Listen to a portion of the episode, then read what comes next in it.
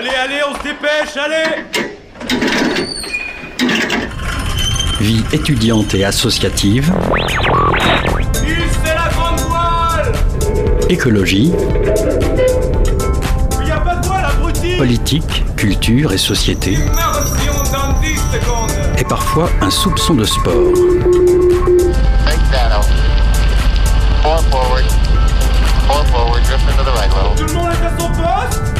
Du lundi au jeudi, 18h-19h, le sous-marin, la quasi quotidienne d'infos de Radio Campus Angers. Il est 18h01, bienvenue dans le sous-marin, votre émission d'actualité sur les ondes de Radio Campus. Ce soir, en première partie d'émission, on reçoit Pauline Tétillon, coprésidente de l'association Survie France, pour parler d'un désastre écologique et social. L'entreprise Total Energy a pour projet de créer un oléoduc qui traverse la Tanzanie et l'Ouganda. Des, associa- des associations se sont unies pour, euh, pour lutter contre ce produit, dont Survie, que nous recevons donc ce soir. On discutera, on écoutera aussi l'interview réalisée par mes collègues Mathilde et Alice qui ont reçu la page des ateliers euh, pour euh, des personnes en situation de handicap mental. Côté chronique, comme tous les lundis, on a le plaisir d'accueillir Anne-Lise pour sa capsule positive et Hermine pour son nouveau portrait. Radio Campus en immersion dans le sous-marin, c'est parti pour une heure.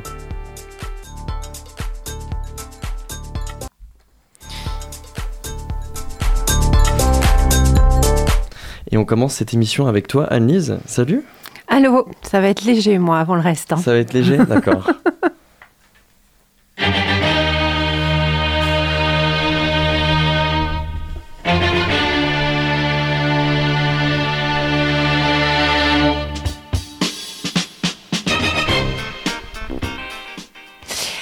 Eh bien, à 6h ce matin, je sortais comme chaque matin mon chien. La ville était super calme, comme toujours à cette heure, et puis j'ai été surprise par un vélo. Le fait est que je n'étais pas assez attentive. Le gentil monsieur sur son vélo m'a gentiment insulté. Je lui souhaitais une belle journée, mais ça m'a donné envie de vous parler ce soir de l'agressivité sur la route. Avez-vous remarqué comme on s'énerve vite au volant ou en vélo, même à pied? Les autres nous agacent, nous crispent, on grogne sur eux à la moindre occasion. Je vois bien de, de quoi tu parles, on a tous vécu ce genre de situation. Est-ce qu'il y a des explications à ça? Oui, bien sûr, Augustin. Et puis, bah, comme toujours, c'est une histoire de cerveau. Dans les années 2000, une étude a examiné des situations de conduite génératrices de colère, ainsi que l'intensité et la durée de la colère. Les participants déclarent avoir tous rencontré au volant une situation qui les a mis en colère tous les 60 km en moyenne. Et éprouvé de la, colère le, de la colère le plus souvent pendant une courte durée et de moyenne intensité. Intéressant, les situations qui les ont mis le plus fréquemment en colère sont celles où un autre usager a gêné leur progression. On s'énerve donc tous au volant et notre stress y est bien sûr pour quelque chose. Notre rapport au temps en est d'ailleurs un facteur important. On vit dans un monde où tout nous pousse à optimiser nos tâches. La société des loisirs nous pousse aussi à remplir le moindre temps libre. Cette pression temporelle s'exprime bien évidemment en voiture. On rage contre les embouteillages, un camion ben qui traîne, les limitations de vitesse qui nous font perdre de si précieuses minutes. Il faut aller vite partout, tout le temps sauf sur la route, ce qui est très, paradox très paradoxal et donc frustrant. Si les gens ont conscience des enjeux de sécurité routière, ils ont d'autres soucis en tête, ils sont stressés dans la vie et ça transparaît sur la route. Ce matin, mon cycliste était pressé. En retard, je ne sais pas, mais manifestement, je l'ai gêné dans son projet d'aller vite. Ok, alors on a droit d'être pressé, mais c'est pas non plus une raison pour insulter tout le monde. Bah, je suis bien d'accord. Dans une autre enquête, 69% des automobilistes confessent, confessent à insulter d'autres euh, conducteurs et 56% abuseraient du klaxon. Mais que se passe-t-il donc dans la tête des automobilistes pour perdre ainsi leur sang-froid? Florent Varé, chercheur en psychologie sociale, explique que lorsqu'on monte dans sa voiture, on se sent de manière spontanée et sans s'en rendre compte particulièrement comme les autres automobilistes. On fait partie de cette communauté et naturellement, on va se sentir différent, s'opposer aux personnes qui ont un autre mode de déplacement. On va appliquer des stéréotypes négatifs. Par exemple, ce matin, mais c'est qui cette conne avec son chien, encore un piéton qui sait pas, qui a pas de cerveau et qui sait pas euh, faire sur la route? Vous voyez un petit peu? Un autre phénomène, le véhicule change notre comportement. Aux États-Unis, on appelle ça la road rage. Pardon pour l'accent. À l'abri dans son véhicule, on s'énerve plus facilement. Le confort de nos voitures aujourd'hui nous coupe aussi des sensations venant de l'extérieur. Et l'autre n'existe plus. Cela a pour conséquence qu'au volant, on va avoir un degré d'incivilité ou de violence que l'on ne s'autoriserait pas forcément sur le trottoir. Vous arrivez à un carrefour. Un agent de la force publique vous fait signe de vous arrêter. Qu'est-ce que vous faites Je passe Je passe et puis j'y roule sur le buffet. Et au passage, j'ouvre ma portière et j'y balance un bon coup de pompe dans la poire par la même occasion. Formidable Jean-Yann, je vous invite à aller réécouter. Bon, alors, malgré tout ça, Annelise, euh, c'est quand même vachement relou les gens qui savent pas conduire. Ah bah oui, parce que bien évidemment, ce sont toujours les autres qui conduisent mal. hein. Nous, on fait tout bien, bien sûr. Ce matin, c'est moi qui n'ai pas fait attention. Bah oui, certes. Mais alors, ce cycliste, explique-moi, il m'a pas vu? Tu vois où je vais en venir? Oui, bien sûr, je n'ai pas été attentive, habituée à être seule à cette heure dans la rue. Mais notre cycliste du jour aurait dû me voir et prendre soin d'anticiper le problème. C'est le biais d'optimisme comparatif. Dire que les autres sont de moins bons conducteurs nous valorise et nous rassure. On considère que ce sont eux qui risquent l'accident. Mais cette position de supériorité peut vite pousser à considérer que les règles sont seulement pour les autres. Est-ce que tu as des conseils pour combattre euh, toute cette négativité? Eh bien, écoute, euh, oui, tout simplement avoir conscience de ce que je viens de vous dire, quand euh, garder en tête lorsque vous prenez la route, tout simplement. Et puis prévenir l'énervement, gérer sa colère, c'est possible. Je vous parlerai la prochaine fois de cette émotion. En attendant, arrêter le pilote automatique, prendre le contrôle de son propre cerveau en se parlant positivement. Sois cool, réfléchis, calme-toi, tout est ok. Et puis respirer. Quand on sent que l'émotion nous envahit, simplement respirer en accentuant légèrement sur l'expiration. Cela détend.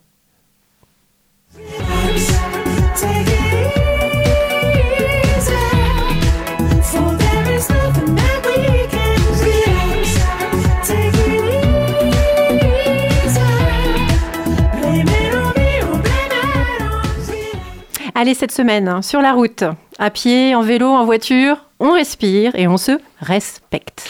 Merci Annelise, euh, une chronique de sécurité routière, on en a bien besoin. Bon courage pour ta conférence, euh, file vite. Merci beaucoup. Et nous on se laisse pour quelques minutes pour une pause musicale.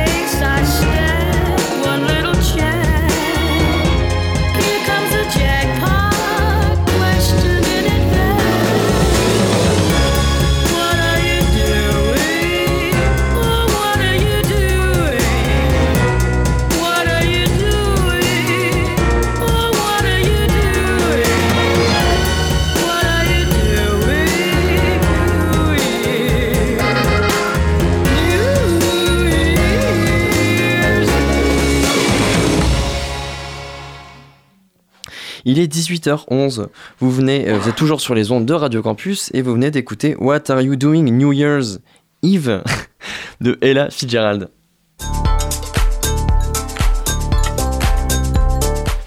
Est-ce que vous avez déjà entendu parler du projet de Total en Ouganda et en Tanzanie? Ce méga projet en contient en fait deux. Tilenga, un projet de 419 puits de pétrole aux abords du lac Albert en Ouganda, et EACOP, le plus long oléoduc chauffé au monde, avec ses 1443 km, c'est quand même beaucoup, qui traversera l'Ouganda et la Tanzanie pour amener ce pétrole vers le port de Tanga en Tanzanie, euh, au bord de l'océan Indien. Ce méga projet entraîne de nombreuses violations des droits humains et environnementaux. Pour en parler ce soir, on reçoit Pauline Tétillon, euh, présidente de l'association Survie. Bonsoir. Bonsoir. Et euh, Gérard Moreau, euh, que vous êtes et membre de cette association. Bonsoir. Plusieurs dizaines de milliers de personnes, et notamment d'Ougandais, se sont retrouvées privées de leurs terres et donc de leurs moyens de subsistance pendant depuis 3 à 4 ans. Par ailleurs, ce projet sera extrêmement polluant. Il va toucher des eaux potables utilisées par des millions d'Ougandais et un tiers des puits de pétrole seront installés au cœur du parc national des euh, Falls. Je le prononce sûrement très mal. Je fais un gros bilan euh, pour qu'on puisse bien en parler, pour euh, bien résumer euh, la situation. En 2019, un collectif d'associations françaises et ougandaises, dont fait partie Survie, ont porté plainte contre Total Energy. Vous avez obtenu une audience judiciaire ce mercredi 7 décembre. On est, on est le 12, on est lundi 12. Où en est la situation? Au niveau de l'audience, enfin Ouais. au niveau de l'action judiciaire, alors l'action judiciaire, ce qu'il faut rappeler, c'est que là, on a eu un- une audience la semaine dernière, mais qu'en fait, on a lancé cette action il y a trois ans, Mmh, donc c'est une en action 2019. en référé. En référé, ça veut dire une procédure d'urgence. Euh, et en fait, on a, on, qu'on a déjà eu une audience, mais ça fait trois ans qu'on a, qu'on était dans une bataille procédurale avec euh, Total, euh, puisque donc la première audience il y a trois ans, Total a contesté le fait qu'on qu'on aille devant le tribunal judiciaire pour cette affaire, et eux voulaient aller devant le tribunal de commerce, euh, ce que nous on a refusé. Donc on a perdu en première audience sur cette question de la compétence du tribunal. Euh, donc on a, mené une bataille euh, procédurale qu'on a gagnée à la fin, puisque la Cour de cassation l'année dernière nous a donné raison. Cette affaire sera jugée par le tribunal. Judiciaire. Entre-temps, la loi a été modifiée puisqu'il y a eu aussi un travail des associations auprès du, du gouvernement pour que la loi soit modifiée. Et aujourd'hui, c'est inscrit dans la loi que tout ce qui euh, relève de cette loi, devoir de vigilance sur laquelle on s'appuie, euh, Ouais, sera on jugé par le tribunal judiciaire. Donc voilà, on a perdu quand même trois ans sur cette bataille euh, procédurale. Et là, l'audience la semaine dernière, on revenait en première instance. Et nous, ce qu'on souhaitait, c'était parler du cœur de l'affaire lors de, de cette audience. Et donc, on en est là. Et le délibéré sera au 28 février. 28 février. Vous appuyez votre, organ- votre argumentation sur une loi de Oui. 2017, la loi française relative aux droits de vigilance des sociétés mères et des entreprises donneuses d'ordre. Cette loi instaure l'obligation pour les sociétés les plus importantes, donc des multinationales, etc., euh, d'établir et de mettre en œuvre un plan de vigilance. Et surtout, cette loi engage la responsabilité de la dite entreprise en cas d'atteinte grave aux droits humains et à l'environnement, direct ou indirect, même si elle veut de- dire à d'autres entreprises relayées, c'est du direct et de l'indirect. Qu'est-ce que peut entraîner l'application stricte de cette loi euh, à la situation en Ouganda, en Ouganda et en Tanzanie? Alors cette loi qui est une loi pionnière, hein, qui aujourd'hui euh, c'est la seule loi de, de ce genre qui fait le lien entre les maisons mères et, et les activités de leur, de leur filiale Mm. ou leurs sous-traitants à l'étranger. Euh, donc cette loi, elle, elle- pour nous, elle doit permettre, dans, dans ce cadre de station en justice, de, de mettre fin aux violations euh, sur le terrain. En fait, Euh, Total a l'obligation de mettre en place un plan de vigilance, de définir les risques, de mettre en place des mesures pour éviter les violations des droits humains. Nous, ça fait trois ans, même plus, nous et d'autres, puisque des journalistes se rendus sur place, on documente, qui, on, on voit, il y a des violations Mm. des droits humains, il y a aussi des risques sur l'environnement, et Total doit euh, mettre en place des mesures pour que ces violations n'aient pas lieu. Donc, nous, ce qu'on souhaite, c'est que, euh, que, que le juge enjoigne Total à mettre en place des mesures pour éviter ces violations et que euh, le projet soit suspendu tant que ces violations ont toujours lieu. Parce que ce plan de vigilance, s'il Mm. est mis en place, ça, ça va forcer Total à mettre en place des, des choses pour réduire l'impact, c'est ça? Alors, c'est à Total euh, de mettre en place, c'est-à-dire c'est à Total d'écrire ce plan de vigilance. Euh, il to- enfin, dans la loi, c'est pas, la loi n'est pas forcément précise là-dessus, mais c'est aux entreprises de se doter des outils pour éviter euh, des violations des droits humains et de l'environnement. Donc Total, par exemple, doit faire une cartographie des risques assez précise, que ce que nous on reproche que, que Total ne pas fait, fait, pas. ouais. Euh, donc euh, voilà, c'est voilà, ce qu'on demande au juge de- d'obliger Total à le faire sous, sous astreinte financière. Plus largement, qu'est-ce que vous espérez avec ce procès euh, est-ce que c'est juste l'interrompre totalement le projet ou alors euh, des compensations pour les populations locales C'est quoi? Alors, ce qu'on demande, euh, ce qu'on demande déjà, c'est que les compensations soient versées. C'est-à-dire que là, il y a des personnes qui ont été expropriées de leurs terres il y a 3 à 4 ans. Mm. Certaines n'ont toujours pas reçu leur compensation. Et depuis 3 à 4 ans, euh, ne peuvent pas cultiver librement leurs terres. C'est-à-dire qu'elles ne. Ou, ou certaines cultures, mais pas toutes, en tout cas pas celles qui les, les font vivre. C'est-à-dire que ça fait 3 à 4 ans que des gens sont privés de leurs moyens de subsistance. Donc, nous, ce qu'on veut, c'est que ces compensations soient versées. Euh, qui est, et ensuite des distributions. Des euh, compensations sous forme d'aide euh, monétaire, de de- d'aide alimentaire, d'emploi, de... Alors les compensations non, sont l'essentiel des compensations sont en, en- en espèces. C'est ce qu'on ce qu'on reproche à SIA Total, c'est que normalement les personnes ont le choix d'avoir des compensations en nature, c'est-à-dire par exemple une que Total leur construire une nouvelle maison, leur fournisse Mm. un terrain plus loin, ou en, en- enfin financière. Mm. Euh, il se trouve que l'écrasante majorité ont, ont- n'ont droit qu'à des compensations financières, donc Parce ce qu'on a pu simple, reprocher, à, voilà, c'est plus c'est Mm. plus simple. Euh, or, ces compensations déjà tardent à être versées. Euh, ces compensations sont jugées insuffisantes par euh, notamment les personnes pour retrouver des moyens de subsistance équivalents à, ceux qui, à ce qu'ils avaient avant, des conditions de vie équivalentes à ce qu'ils avaient avant.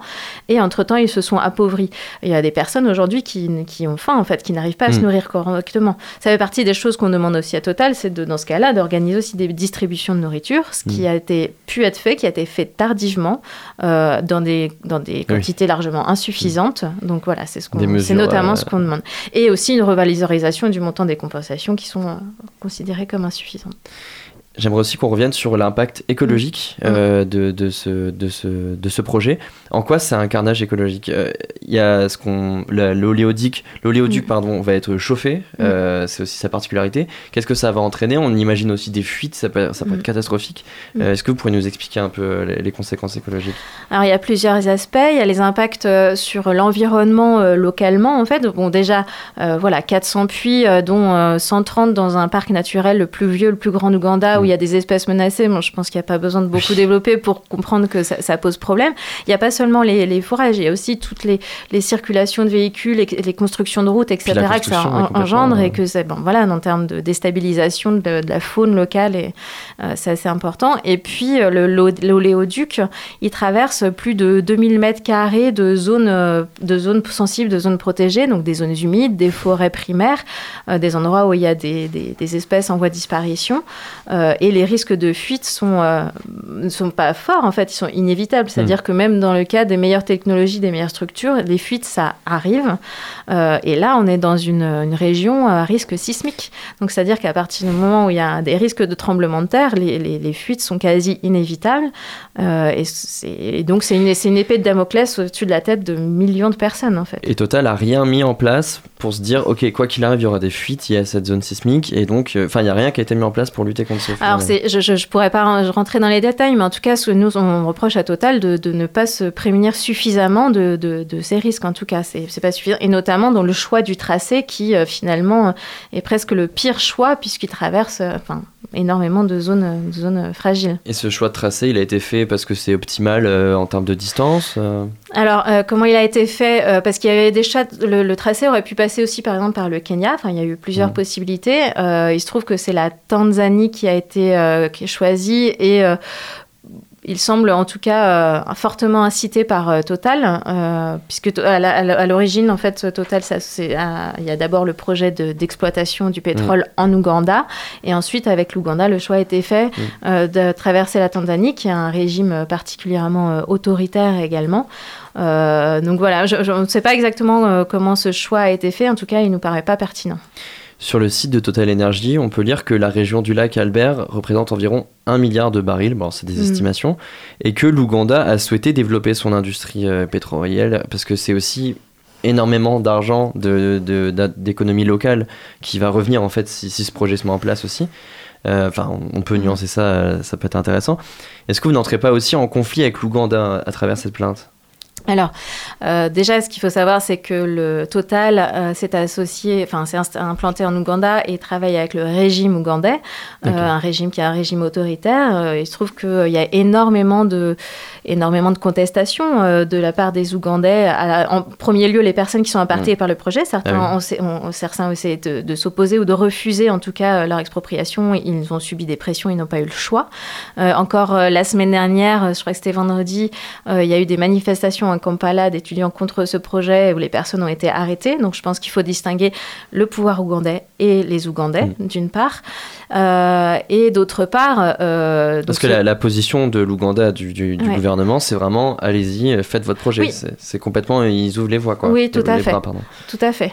Oui, oui, c'est ça. Après, euh, ce qu'on- déjà, les profits de ce projet-là, ils vont pas aller dans la poche des Ougandais, ils iront Mhm. dans la poche euh, de Total euh, et de la, enfin, de la maison mère de Total.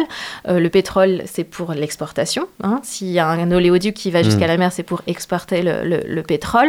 Du pétrole Euh, brut. Le pétrole, pétrole brut, brut. oui, c'est-à-dire qu'il ne sera pas non plus euh, Raffiné, sur euh, place oui. ou en petite partie, mais très très peu. Euh, et l'autre Oui, chose, parce qu'à Tanga, il y a juste un lieu de stock et après, ça va juste partir oui, c'est en pour être bateau, exporté, euh, ouais, euh, en direction de l'Asie essentiellement. Mm. Ouais.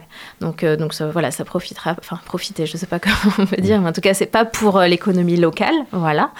Euh, et en termes de, To- To- Total parle de, de- de milliers d'emplois créés. En réalité, lors de l'assemblée générale de Total l'année dernière, nos, coll- nos- nos- les amis de la Terre, nos partenaires ont posé la question. En fait, c'est que quelques centaines d'emplois qui seront créés, ça prend pas en compte tous ceux qui seront détruits. Oui. Et puis, euh, on, on sait aussi que Total a signé des conventions fiscales avantageuses avec les régimes ougandais et tanzaniens et qui ne paiera pas autant de taxes que ce qu'il de- que ce qu'elle devrait. Donc, euh, donc voilà, les, les bénéfices pour euh, le développement du pays sont euh, douteuses, sans, sans parler euh, bah, de toutes les destructions environnementales qui, qui vont avoir lieu euh, sur place. Il y a aussi un autre projet porté par la CNOOC qui s'appelle. Kingfisher. Est-ce que vous pouvez nous aussi nous en parler de... C'est une entreprise chinoise pour le Oui. coup Et c'est aussi un autre projet dans, dans- en Ouganda? Oui, alors les deux projets sont plus ou moins liés, euh, en tout cas historiquement. Il y, a, il y a deux projets d'exploitation pétrolière. Il y a Tilanga dont on a parlé, dont euh, Total est opérateur, et euh, donc Kingfisher, donc c'est la, la- c'est Knock, la- l'entreprise chinoise qui est qui, euh, qui va l'exploiter. Total a des parts aussi dans cette, euh, dans cette, euh, dans cette exploration. Et donc le, le, l'oléoduc, euh, servira à exporter le pétrole de ces deux euh, de champs pétroliers. Comment est-ce qu'on fait pour déclarer la guerre juridique à un des plus gros groupes industriels français et même européens qui a, une marge, qui a fait une marge extraordinaire pendant le Covid Euh, Je me doute qu'ils ont beaucoup d'avocats très compétents. Co- Comment comment c'est possible en fait? Comment vous faites? C'est très dur. c'est très dur parce que c'est une poignée de, personnes euh, qui travaillent. Enfin, voilà, en gros, euh, sur le dossier judiciaire, c'est essentiellement euh, trois, quatre personnes et, et deux avocats. Donc, c'est c'est tr- très peu, c'est beaucoup de travail. Euh, c'est ce qu'on, c'est le problème, un des problèmes de cette loi, en fait. C'est que, euh, alors, elle a le mérite d'exister, elle est pionnière, elle est assez inédite. Euh, c'est la première fois que- qu'il y a un outil juridique pour s'attaquer à l'impunité des multinationales. Ce n'était pas possible avant. Par contre, un, un des problèmes, c'est que la charge de la preuve repose sur euh, les plaignants, enfin sur la société civile, Mm. Euh, et du coup que c'est à, nous de, de prouver tout ça, alors Ouais. que c'est Total qui dispose de toutes les informations, Mm. de tous les documents, de tous les outils. Donc voilà, c'est il y a une, une- une inégalité assez importante dans ce dossier. Mais est-ce qu'il n'y a pas aussi un problème avec le fait que le plan de vigilance, c'est à Total eux-mêmes de le rédiger? Bon, c'est normal aussi que eux-mêmes fassent des études de risque sur leur propre projet. Mm. Mais est-ce qu'il ne faudrait pas aussi une institution qui euh, vient euh, juger euh, de la pertinence de tel projet, des risques, euh, qui fasse, euh, qui collabore aussi pour faire ce plan de vigilance, et pas que ce soit juste eux, parce qu'il y a forcément un conflit d'intérêt, c'est évident. Oui, alors c'est vrai que là on rentre dans la complexité de l'application de, de cette loi. Mm. Euh, le problème c'est que cette loi elle s'applique à plein de domaines différents, donc c'est vrai qu'il, en fait là on arrive aussi au problème où on a des multinationales qui sont d'une puissance telle qu'elles sont quasi incontrôlables euh, par la, la puissance publique. En fait, Euh, là, on arrive vraiment au, au problème de l'existence même de ces multinationales qui, euh, qui arrivent à... De leur pouvoir, Voilà, qui ont un pouvoir tel que- qu'elles sont quasiment incontrôlables. Donc, donc là, cette loi les oblige à elles-mêmes euh, mettre en place les, me- les, les outils et les mesures. Euh, on n'est pas quand même dans la, comme dans la responsabilité sociale des entreprises parce que là, il y a une réelle obligation, c'est Mm. pas sur la volonté. Mais oui, on arrive, c'est- très très difficile. De, mais dans l'idéal, effectivement, il faudrait pouvoir les contrôler euh, de manière de façon plus indépendante. Euh, L'État français est en étroite collaboration avec euh, Total Energy pour ce projet. Comment est-ce que vous considérez que la, la- la France a une part de responsabilité dans ce carnage écologique et social? Alors Total, euh, bien sûr, soutient, euh, soutient euh, tot- euh, l'État français, pardon, soutient Total dans ce projet. Il y a aussi des banques. enfin, Oui, des banques, euh, les banques qui financent, qui, qui financent Total. L'État français a beaucoup soutenu d'un point de vue diplomatique Mm. Total, notamment sur place via son ambassade, où de toute façon ils organisent régulièrement des événements en, en commun, en tout cas sponsorisés par Total. Donc c'est, c'est- oui, l'État français a une responsabilité puisqu'il aide Total. Après, euh, euh, bien sûr, l'État français n'est pas forcément à l'origine de ce Mm. projet, mais en tout cas soutient. Il y a ce soutien diplomatique, il y a un soutien également d'un point de vue euh, militaire, en tout cas sécuritaire, puisque depuis 2016, euh, l'armée euh, française forme des troupes ougandaises, euh, des troupes ougandaises qui aujourd'hui sont en partie déployées dans la zone pétrolière. Pour protéger les structures. Bah, alors pas forcément officiellement pour ça, mais en tout cas, c'est des forces de sécurité qui sont régulièrement accusées de faire pression sur les personnes locales qui s'opposent au projet, ou en tout cas qui essayent de défendre les droits des personnes qui sont impactées. On peut mettre ça aussi en lien avec euh, la- la- l'attitude de la France aussi en Afrique. Enfin, c'est aussi une, euh, quelque chose que vous défendez avec Oui. euh, Survie de, de bah, l'attitude de la France euh, qui a une attitude un peu qu'on peut appeler néocoloniale en- Afrique et notamment dans, ces, dans pays-là. Et Total n'est pas la seule entreprise, c'est-à-dire que l'État français soutient l'implantation de ces entreprises françaises en, en Afrique ouais, et ailleurs d'ailleurs par différents dispositifs, mais en tout cas, c'est oui, oui, c'est. C'est une des, c'est un des, de- un des aspects de- qu'on dénonce de la France-Afrique, euh, nous, à Survie, c'est le soutien à l'implantation euh, euh, de- des entreprises françaises Mm. en Afrique. L'État a, déjà été jugé coupable d'inaction euh, Mm. face au réchauffement climatique. Est-ce que ça serait possible pour vous d'attaquer l'État en justice pour ne, pour, pour ne pas avoir empêché ce... Est-ce que l'État français peut prendre une place de s'il n'était pas d'accord avec euh, dans l'hypothèse où il, refusait ce projet-là, il l'accepterait pas. Est-ce que il pourrait vraiment lutter contre Total en fait? Est-ce que l'État pourrait lutter contre Total? C'est une bonne question. Ça, on revient à la question de tout à l'heure où euh, hmm. Total est, une puissance. Aujourd'hui, l'État français euh, n'est plus, ou pratiquement, mais même plus, actionnaire de, Total, donc hmm. n'a plus forcément de. Alors, les liens sont très forts, euh, comme on a pu le, dénoncer dans un rapport, notamment avec le, système, le phénomène des portes tournantes, où il y a énormément de. Enfin, où Total débauche des hauts fonctionnaires de l'État hmm. pour les placer au, au, sein de son organigramme, et inversement, certains 280 personnes au total qui ensuite vont travailler en tant que fonctionnaires. Donc les liens sont, sont, sont très forts. c'est ah, ce qu'on euh, appelle ça le camoufle. Euh, le, hum, pantouflage. Pantouflage, voilà. Ouais, porte tournante ça, ou pantouflage. C'est un gros problème, euh, même pas bah, total dans ouais. C'est ce qui explique le mélange des genres, en fait, entre les, les intérêts privés mm. et les intérêts, l'intérêt général que est censé défendre l'État français. C'est essentiellement lié à ces, questions de pantouflage où, en fait, c'est les mêmes personnes qui, mm. va, qui vont de l'un à l'autre. Qui font le switch privé-public, voilà. du coup. Et, et on ne sait plus qui défend les intérêts de qui? Cette affaire met aussi en évidence la, la faiblesse du droit euh, de l'environnement na- national et international. Comme ça serait quoi les pistes d'amélioration pour ce pour ce droit à l'environnement, droit de l'environnement, pardon? Alors là-dessus, je serais, je suis pas euh, spécialiste de ce sujet-là, euh, mais c'est vrai que quand on voit que à la fois le GIEC, l'Agence internationale de l'énergie, disent que pour tenir les objectifs de, de Paris, de hum, d'éviter le réchauffement climatique, il ne faut que un pas- degré et demi, Ouais, un degré et demi, ça. Il ne faut pas qu'il y ait un seul nouveau projet Mm. d'exploitation euh, d'énergie fossile.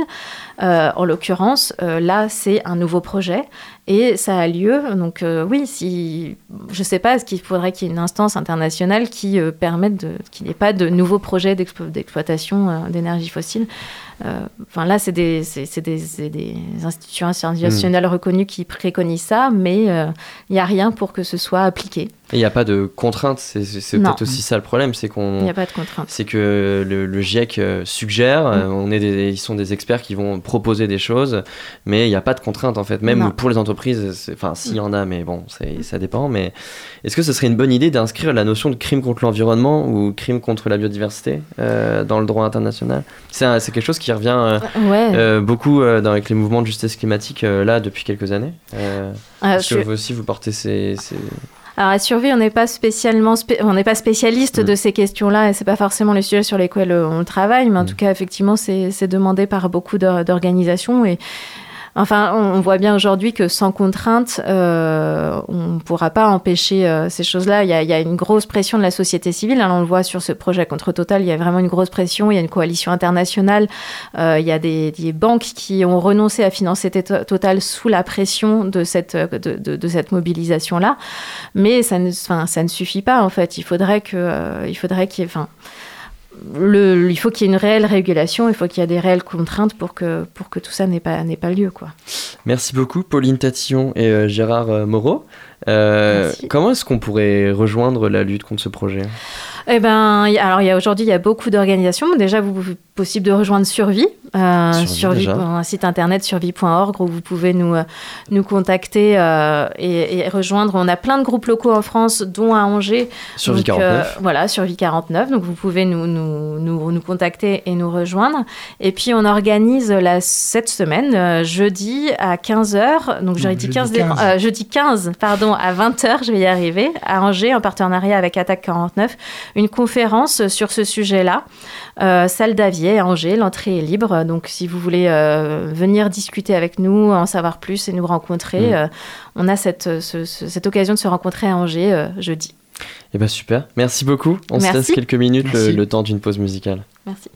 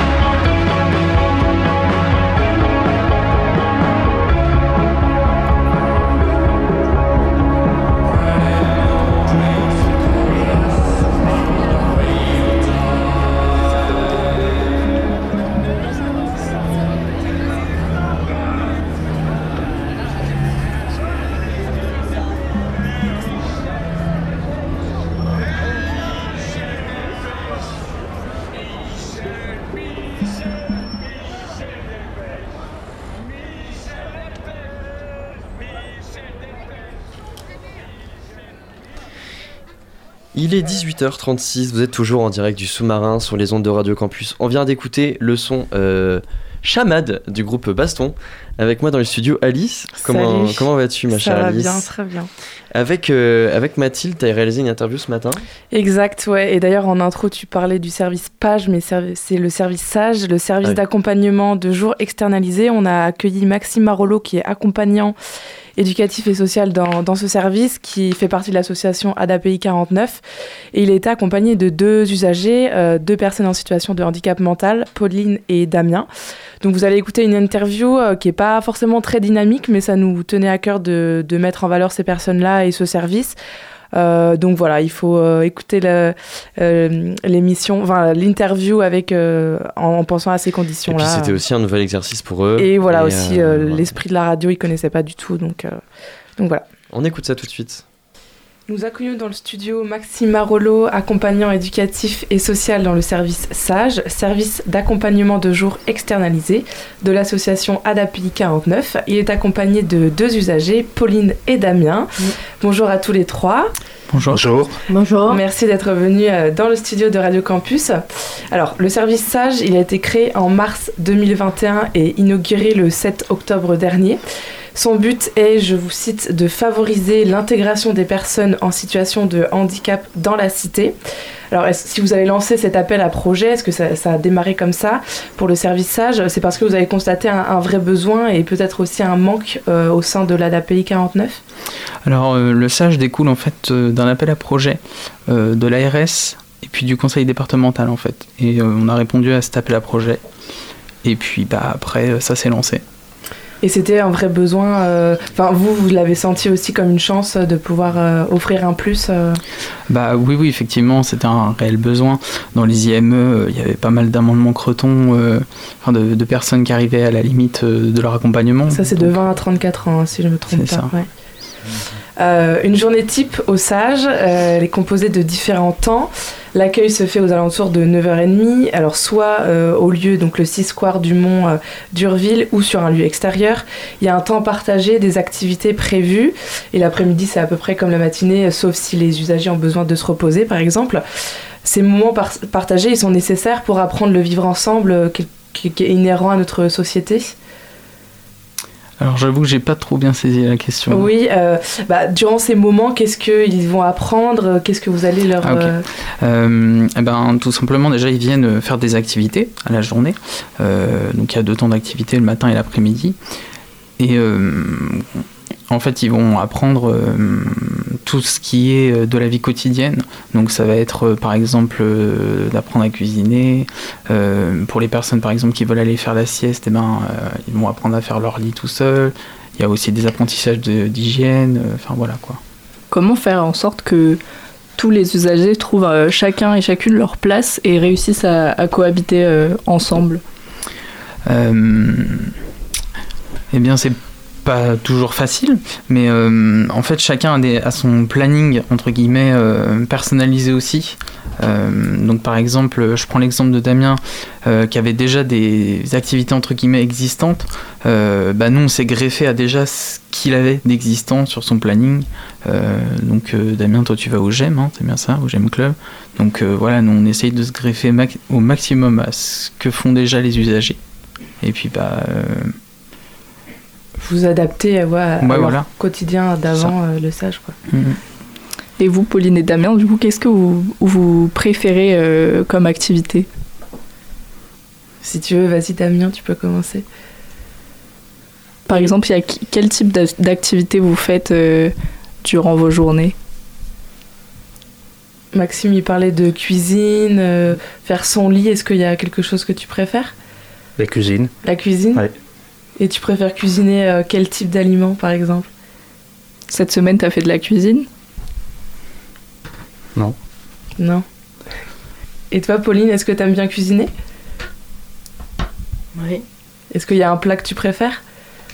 Euh, pâte euh, à la crème. Les pâtes? Et tu sais, tu, tu fais bien les pâtes? T'as une recette spéciale qui On t'appartient met l'eau et après, après, et après il y a met l'eau et une pâte. Et les pâtes. Et j'ai vraiment une question. Euh, Est-ce que euh, et j'aimais beaucoup euh, au sage, au début que je savais. Euh, au début, parce qu'à fait, c'est un nouveau bâtiment, au sage. Oui. Et j'ai connu plein de choses, moi. Tu as connu plein de choses. Euh, et j'ai connu au début que je euh, aller euh, des travaux devant les, les Oui. sages. Et, et moi, j'ai connu euh, la première fois que j'ai connu euh, le sage, j'ai connu Sona et Bénédicte. Sonia et Bénédicte, c'était tes copines? Non, bah c'était Catrice. Hein. Ah, les éducatrices. Oui, parce que l'équipe est composée du coup de trois personnes. Euh, donc Sonia Anjon, qui est coordinatrice de parcours euh, sur euh, le SAGE, et puis mon autre collègue qui est éducatrice, Bénédicte Rouget. D'accord. Et puis bah moi, du coup. Et puis il y a aussi Eve qui fait partie euh, de l'équipe mobile de soins euh, sur l'ADAPI 49 qui intervient euh, sur, euh, sur le SAGE deux jours et demi par semaine. Qu'est-ce qu'elles vous apportent ces activités euh, au quotidien? Pauline, peut-être que tu peux commencer. C'est euh, c'est bien piscine, euh, même bien piscine, cheval, que tu te. Ben, enfin, cheval, piscine, euh, pour l'été, jardin. Attends, je vais pas trop répéter ce mot. euh, ben, moi, beaucoup aussi euh, marcher. Tu vas marcher où par exemple? À Roger, avec maman et elle est aussi au sage. C'est bien, les activités sont, sont diversifiées. euh. Ouais, alors euh, oui, il y avait vraiment euh, beaucoup beaucoup d'activités. Euh, c'est vrai qu'on n'en a pas trop parlé, mais il y a vraiment euh, euh, un grand domaine entre guillemets euh, d'activités sur euh, par exemple le bien-être. Donc il va y avoir de la relaxation, de la socio-esthétique. Euh, Pauline quand, dis- quand elle disait le cheval, bah, en fait ça parle d'équithérapie, de médiation animale. Il y a vraiment euh, un grand axe euh, sur lequel euh, le sage travaille là-dessus. Il y a aussi un grand axe aussi sur tout ce qui pourrait être autour du sport. Donc on va à l'aquagym sur Capada, à Capadap, à Beaucouzé. On fait du sport une, sem- une semaine sur deux avec Escale. Donc voilà, il y a vraiment beaucoup beaucoup d'activités qu'on fait au stage. Damien, est-ce que toi, tu, pareil, tu aimes bien le faire du cheval, enfin, euh, les- la médiation animale, la piscine? Le- oui, la médiation animale, ou, ou par exemple, où j'aime euh, des temps jeu, ou de la relaxation, Ça te détend. ouais, karaoké, Ah, c'est bien aussi. ouais. surtout le karaoké, ouais, Damien est un, est un grand chanteur. toi aussi. Ouais. Euh, pardon. À quel moment euh, un, bénéficiaire peut-il euh, ou peut-elle être considéré comme suffisamment indépendante et apte à être autonome dans son quotidien? Je dirais que ça va dépendre. ça dépend entre guillemets pas que, notre évaluation entre guillemets. on va dire qu'il y a des personnes qui arrivent au sage et effectivement qui sont entre guillemets très peu autonomes. Et nous, notre but, bah, c'est de faire gagner à la personne euh, en autonomie, quoi. Donc, euh, on a des personnes, par exemple, euh, comme Damien, où ils ont un objectif, enfin, sur leur projet personnalisé, c'est de vivre en appartement. Donc, nous, on va tout faire pour, pour voilà, au niveau des apprentissages, à un moment donné, ils puissent être autonomes et, et puis, bah, peut-être un jour avoir son, son propre logement. Et si on prend l'exemple de Damien, euh, comment il peut faire pour passer d'une autonomie qu'il va acquérir au sage justement à cette autonomie euh, qui va être nouvelle euh, dans son propre appartement? Parce que ça peut être aussi un chamboulement pour eux de changer d'environnement? Bah, on essaye euh, que toute euh, entre guillemets activité euh, qui tourne autour des apprentissages de vie quotidienne soit transposable sur, sur leur propre logement quoi. On est, on est quand même bien équipé au sage pour, euh, pour pouvoir permettre à la personne de se mettre en situation et de pouvoir transposer ça après sur, euh, sur leur euh, habitation quoi. Alors Damien, on a compris que tu voulais vivre plutôt en appartement. Est-ce que toi, quel est ton projet, Pauline, pour après? Euh, moi, je veux à, à, vivre au foyer vie. Au foyer vie? Oui, Dans un foyer c'est prévu. ouais. D'accord. C'est prévu mon projet. Super. Euh, Est-ce que vous avez aussi l'intention de garder un contact avec euh, les personnes qui sont passées dans le stage euh, plusieurs semaines, plusieurs mois après euh Eh ben, on a déjà eu des personnes entre guillemets qui sont parties du sage pour leur, par leur projet et avec qui on est encore en contact. Enfin, je pense par exemple à Bastien qui est au foyer de vie de la Longue Chauvière sur Cholet. Bah, il y a encore une semaine, il nous a appelé pour nous dire qu'il commençait le foot. Donc voilà, il était super content quoi. Donc c'est une réussite finalement ouais, ouais, le stage. ouais.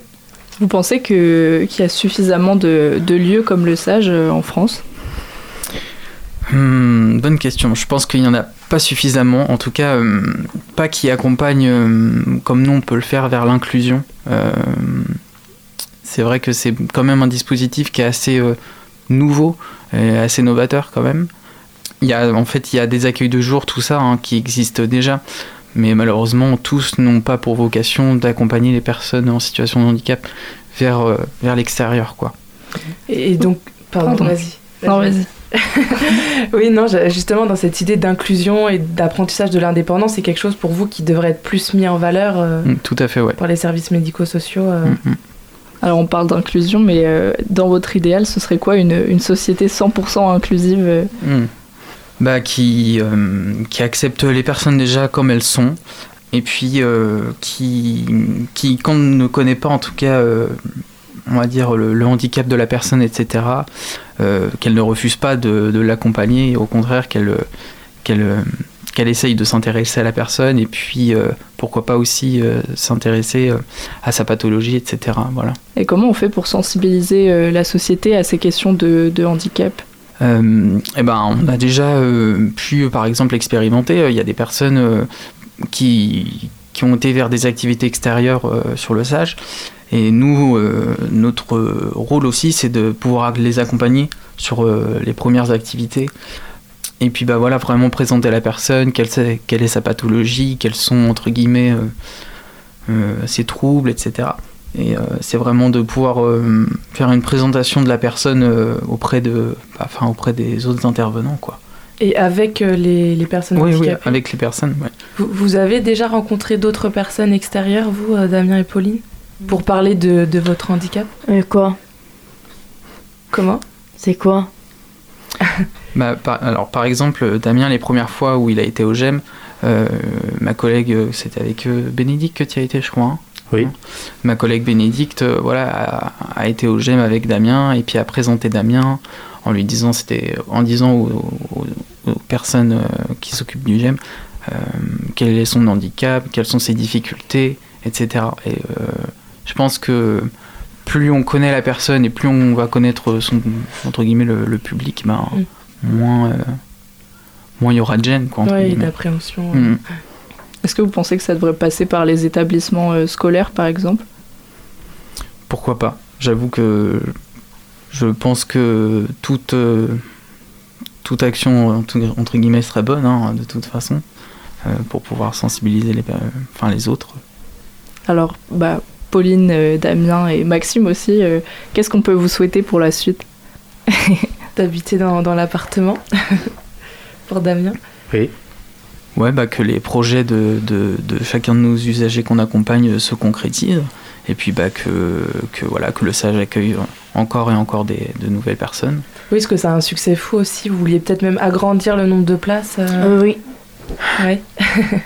Bah alors euh, pour l'instant euh, on n'est pas encore euh, à taux, à taux- enfin on n'accueille pas encore euh, enfin la capacité d'accueil du sage elle est de 12 temps plein sauf qu'en réalité pour l'instant on n'a pas 12 temps plein on a 6 ou 7 personnes en temps plein et 4 personnes en temps partiel.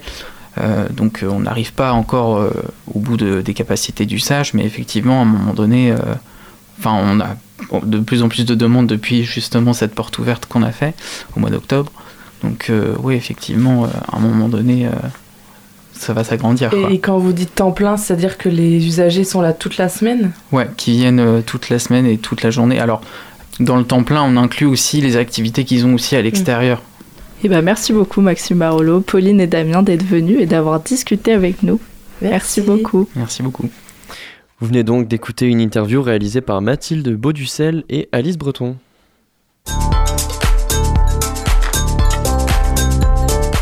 Et avec moi dans le studio, car je ne suis pas seul, je suis très bien accompagné, je suis avec Hermine. Comment vas-tu Hermine? Très bien, et toi, Augustin? Ça va super. Ce soir, c'est un lieu plutôt original que tu, que tu nous emmènes visiter. C'est une vitrine surmontée d'une enseigne élimée. Quelques lettres peintes, brocantes, le ton est donné. La devanture, quelque peu défraîchie, sommeille encore. Dans la ruelle attenante, une courette où s'entasse une foule d'objets hétéroclites. L'encombrement est tel que pousser le portillon relève de l'héroïsme.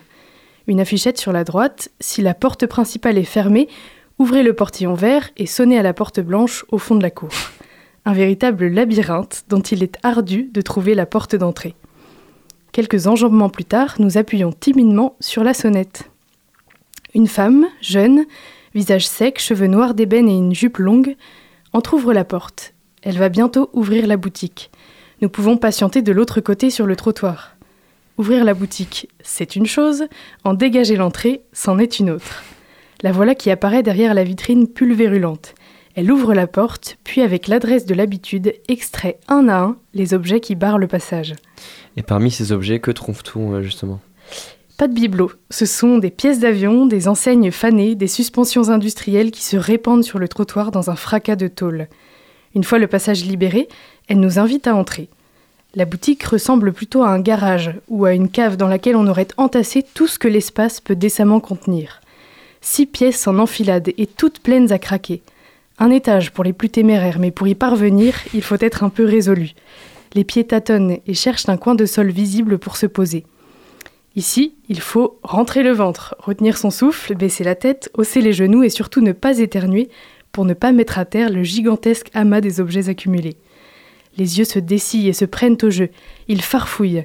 Ici, une vitrine envahie de babioles. Là, des étagères croulant sous des rangées de vases et de caisses. Là-bas, des empilements d'objets plus robustes, plus loin des tas de vêtements, des livres et des boîtes en volume considérable et en nombre impressionnant. Au milieu de cette jungle impénétrable, de petits sentiers presque effacés qu'il faut suivre avec attention pour ne pas se perdre. Vous l'aurez compris, c'est un lieu qui n'a rien à envier à Capharnaüm. Et le, propriétaire, c'est cette femme qui vous a ouvert la porte? Non, mais le lieu est bien à l'image de son propriétaire qui surgit soudain d'une rangée de vestes et apparaît dans l'encadrement de ce qui autrefois devait être une porte. Serge, c'est son prénom, celui d'un brocanteur bien qu'il n'en ait pas l'allure. Pas de barbe embroussaillée, pas de cheveux gris éparses, pas de lunettes cerclées posées sur le bout de son nez. Serge n'a pas l'apparence d'un bouquiniste impassible. Il présente plutôt un profil militaire et une vigoureuse effervescence. Une sorte d'homme de théâtre pétri de campagne et de conviction, bouillonnant de paroles. Le genre de type qu'on ne rencontre pas souvent dans une vie parce que son existence relève d'un rare concours de circonstances. Serge est un alliage, l'alliage d'archétypes diamétralement opposés et pourtant cohérents. Connaissez-vous le magasin? S'ensuit un petit laïus sur l'importance de fouiller, de poser ses questions au propriétaire, une préconisation ironique, suivre les flèches vertes sur le sol, et enfin une règle d'or, ne pas écouter tout ce que dit le vendeur. Serge ne s'arrête plus. Il parle, avalant la moitié de ses mots, trop pressé de dire la suite et de tout dire en même temps. Son discours est rythmé, ironique, un brin cynique mais passionné. Le voici qui nous explique sa position sur le vaccin avant de nous prodiguer ses conseils pour survivre dans un monde de plus en plus hostile. Tout cela avec un grand sourire, un regard vif et intelligent, clair et aigu. Cheveux gris, coupés courts, pull en laine, fermeture éclair remontée jusqu'au cou, il parle à grand renfort de gestes et de questions. Il laisse parfois volontairement planer quelques silences pour instaurer un certain suspense. Quelques explications sur les objets qui accrochent notre regard. Sa pensée semble aussi encombrée que son magasin. Il y conserve en pile les souvenirs, les théories, les techniques, les explications, les croyances aussi. Un labyrinthe apparemment désordonné où il se retrouve facilement, comme dans son magasin. Il sait là où chaque chose est rangée. Pour les plus téméraires qui voudraient suivre le fil de sa pensée, il faut là aussi se faufiler, retenir son souffle et avancer de biais. Il est temps de partir. Un collectionneur de téléphones portables et un frère tout aussi passionné attendent Serge de pied ferme. Il nous glisse dans les mains une petite médaille miraculeuse, ironie dans ce lieu où tout semble tenir par miracle, puis il nous accompagne jusqu'à la sortie en nous exhortant à revenir le voir. Merci Hermine pour cette super chronique. Malheureusement, l'heure tourne et le sous-marin remonte vers la surface. Merci à toutes et à tous de nous avoir écoutés. Merci à nos invités pour leur participation. Merci à Anne-Lise et Hermine pour leur chronique. À la technique, c'était Mathilde. Merci à elle. On se retrouve demain à 18h pour le prochain sous-marin. Et d'ici là, n'oubliez pas, les bonnes ondes, c'est pour tout le monde.